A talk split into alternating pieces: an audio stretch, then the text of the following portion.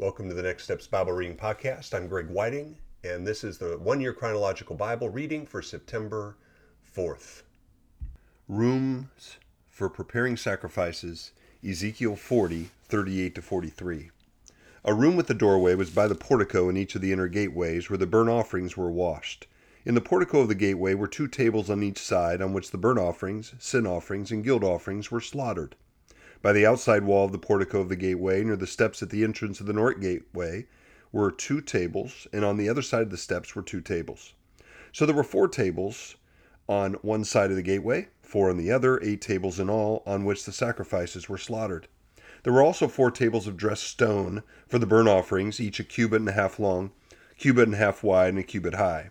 On them were placed the utensils for slaughtering the burnt offerings and the other sacrifices and double pronged hooks, each a handbreadth long, were attached to the wall all around.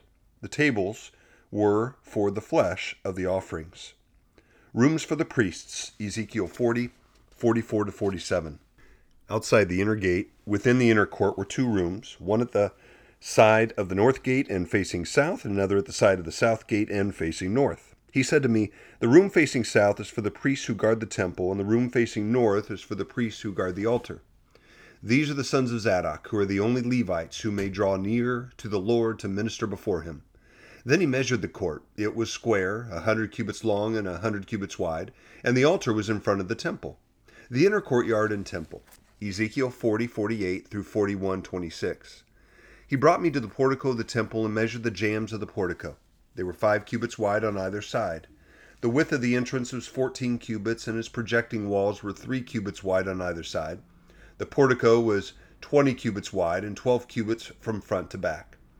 It was reached by a flight of stairs, and there were pillars on each side of the jambs. Then the man brought to me the main hall and measured the jambs. The width of the jambs was six cubits on each side. The entrance was ten cubits wide, and the projecting walls on each side of it were five cubits wide. He also measured the main hall. It was forty cubits long and twenty cubits wide. Then he went into the inner sanctuary and measured the jambs of the entrance. Each was two cubits wide. The entrance was six cubits wide, and the projecting walls on each side of it were seven cubits wide. And he measured the length of the inner sanctuary. It was twenty cubits, and its width was twenty cubits across the end of the main hall. He said to me, This is the most holy place. Then he measured the wall of the temple. It was six cubits thick, and each side room around the temple was four cubits wide. The side rooms were on the three levels, one above another, thirty on each level. There were ledges all around the wall of the temple to serve as supports for the side rooms, so that the supports were not inserted into the wall of the temple. The side rooms all around the temple were wider at each successive level. The structure surrounding the temple was built in ascending stages so that the rooms widened as one went upward. A stairway went up from the lowest floor to the top floor through the middle floor. I saw that the temple had a raised base all around it, forming the foundation of the side rooms. It was the length of the rod six long cubits. The outer wall of the side rooms was five cubits thick. The open area between the side rooms of the temple and the priests' rooms was twenty cubits wide all around the temple. There were entrances to the side rooms from the open area, one on the north, another on the south, and the base adjoining the open area was five cubits wide all around. The building facing the temple courtyard on the west side was seventy cubits wide. The wall in the building was five cubits thick all around, and its length was ninety cubits. Then he measured the temple. It was a hundred cubits long, and the temple courtyard and the building with its walls were also a hundred cubits long. The width of the temple courtyard on the east, including the front of the temple, was a hundred cubits. Then he measured the length of the building facing the courtyard at the rear of the temple, including its galleries on each side. It was a hundred cubits. The main hall, the inner sanctuary, and the portico facing the court, as well as the thresholds and the narrow windows and galleries around the three of them, everything beyond and including the threshold was covered with wood. The floor, the wall up to the windows, and the windows were covered. In the space above the outside of the entrance to the inner sanctuary, and on the walls at regular intervals all around the inner and outer sanctuary, were carved cherubim and palm trees. Palm trees alternated with cherubim. Each cherub had two faces the face of a human being toward the palm tree on one side, and the face of a lion toward the palm tree on the other. They were carved all around the whole temple. From the floor to the area above the entrance, cherubim and palm trees were carved on the wall in the main hall. The main hall had a rectangular door frame, and the one at the front of the most holy place was similar. There was a wooden altar three cubits high and two cubits square. Its corners, its base, and its sides were of wood. The man said to me, This is the table that is before the Lord. Both the main hall and the most holy place had double doors. Each door had two leaves, two hinged leaves for each door, and on the doors of the main hall were carved cherubim and palm trees like those carved on the walls, and there was a wooden overhang on the front of the portico. On the side wall of the portico were narrow windows with palm trees carved on each side. The side rooms of the temple also had overhangs. Rooms for the priests, Ezekiel 42 1 20. Then the man led me northward into the outer court and brought me to the rooms opposite the temple courtyard and opposite the outer wall on the north side. The building whose door faced north was a hundred cubits long and fifty cubits wide, both in the section twenty cubits from the inner court and in the section opposite the pavement on the outer court, gallery faced gallery at the three levels. In front of the rooms was an inner passageway ten cubits wide and a hundred cubits long. Their doors were on the north. Now the upper rooms were narrower, for the galleries took more space from them than from the rooms on the lower and middle floors of the building. The rooms on the top floor had no pillars, as the courts had, so they were smaller in floor space than those on the lower and middle floors. There was an outer wall parallel to the rooms and the outer court. It extended in front of the rooms for 50 cubits. While the row of rooms on the side next to the outer court was 50 cubits long, the row on the side nearest the sanctuary was 100 cubits long. The lower rooms had an entrance on the east side as one enters them from the outer court. On the south side, along the length of the wall of the outer court, adjoining the temple courtyard and opposite the outer wall, were rooms with a passageway in front of them. These were like the rooms on the north. They had the same length and width, with similar exits and dimensions. Similar to the doorways on the north were the doorways of the rooms on the south. There was a doorway at the beginning of the passageway that was parallel to the corresponding wall extending eastward by which one enters the rooms. Then he said to me, The north and south rooms facing the temple courtyard are the priests' rooms, where the priests who approach the Lord will eat the most holy offerings. There they will put the most holy offerings, the grain offerings, the sin offerings, and the guilt offerings, for the place is holy. Once the priests enter the holy precincts, they are not to go into the outer court until they leave behind the garments in which they minister, for these are holy. They are to put on other clothes before they go near the places that are for the people. When he had finished measuring what was inside the temple area, he led me out by the east gate and measured the area all around. He measured the east side with the measuring rod. It was five cubits, five hundred cubits. He measured the north side. It was five hundred cubits by the measuring rod. He measured the south side. It was five hundred cubits by the measuring rod. Then he turned to the west side and measured. It was 500 cubits by the measuring rod. So he measured the area on all four sides. It had a wall around it, 500 cubits long and 500 cubits wide, to separate the holy from the common. The Lord's glory returns, Ezekiel 43 1 12. Then the man brought me to the gate facing east, and I saw the glory of the God of Israel coming from the east.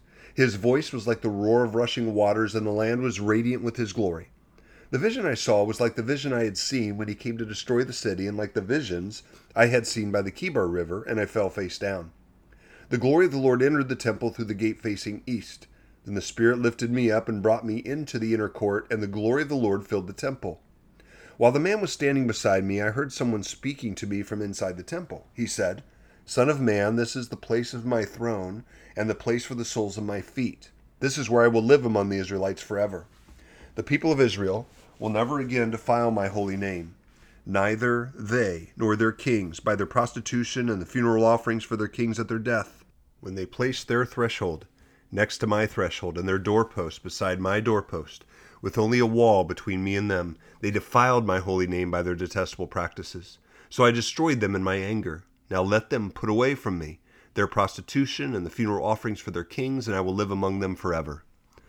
Son of man, describe the temple to the people of Israel that they may be ashamed of their sins. Let them consider its perfection, and if they are ashamed of all they have done, make known to them the design of the temple, its arrangements, its exits and entrances, its whole design, and all its regulations and laws. Write these down before them, so that they may be faithful to its design and follow all its regulations. This is the law of the temple. All the surrounding area on top of the mountain will be most holy. Such is the law of the temple the altar, Ezekiel 43, 13 to 27. These are the measurements of the altar in long cubits, that cubit being a cubit and a handbreadth. Its gutter is a cubit deep and a cubit wide, with a rim of one span around the edge. And this is the height of the altar. From the gutter on the ground to the lower edge that goes around the altar, it is two cubits high, and the ledge is a cubit wide. From this lower ledge to the upper ledge that goes around the altar, it's four cubits high, and that ledge is also a cubit wide. Above that, the altar hearth is four cubits high, and four horns project upward from the hearth. The altar hearth is square, twelve cubits long and twelve cubits wide. The upper ledge also is square, fourteen cubits long and fourteen cubits wide. All around the altar is a gutter of one cubit, with a rim and a half a cubit. The steps of the altar face east. Then he said to me, Son of man, this is what the sovereign Lord says. These will be the regulations for sacrificing burnt offerings and splashing blood against the altar when it is built. You are to give a young bull as a sin offering to the Levitical priests of the family of Zadok, who come near to minister before me, declares the sovereign Lord. You are to take some of its blood and put on it the four horns of the altar, and on the four corners of the upper ledge, and all around the rim, and so purify the altar and make atonement for it. You are to take the bull for the sin offering and burn it in the designated part of the temple area outside the sanctuary. On the second day, you are to offer a male goat without defect for a sin offering, and the altar is to be purified as it was purified with the bull. When you finish purifying it, you are to offer a young bull and ram from the flock, both without defect. You are to offer them before the Lord, and the priests are to sprinkle salt on them and sacrifice them as a burnt offering to the Lord. For seven days you are to provide a male goat daily for a sin offering, and you are also to provide a young bull and a ram from the flock, both without defect. For seven days they are to make atonement for the altar and cleanse it. Thus they will dedicate it. At the end of those days, from the eighth day on, the priests are to present your burnt offerings and fellowship offerings on the altar. Then I will accept you, declares the sovereign Lord. And that's the end of the reading for September 4th. Well, this is one of those days you might ask, what in the world do I take away from this? It's all about the temple and the specifics. But it's interesting to me that um, God says to his prophet, I want you to describe this to my people because this is what it's supposed to be. In other words, he's reminding them of the correct worship of God, a place where they used to worship a new vision of what it could be. And and near the end, as it describes this the altar and the idea of sacrifices, it's a reminder also of the blood. The blood that covers sins. God set this up from the beginning with the Old Testament, with his people, Israel. And he can't help but look ahead to how this impacts me today.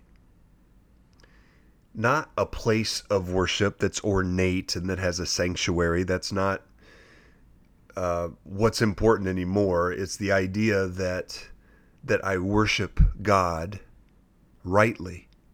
That when I gather with God's people on a Sunday, let's say, that it's about our hearts, not about the ornate decorations or lack thereof.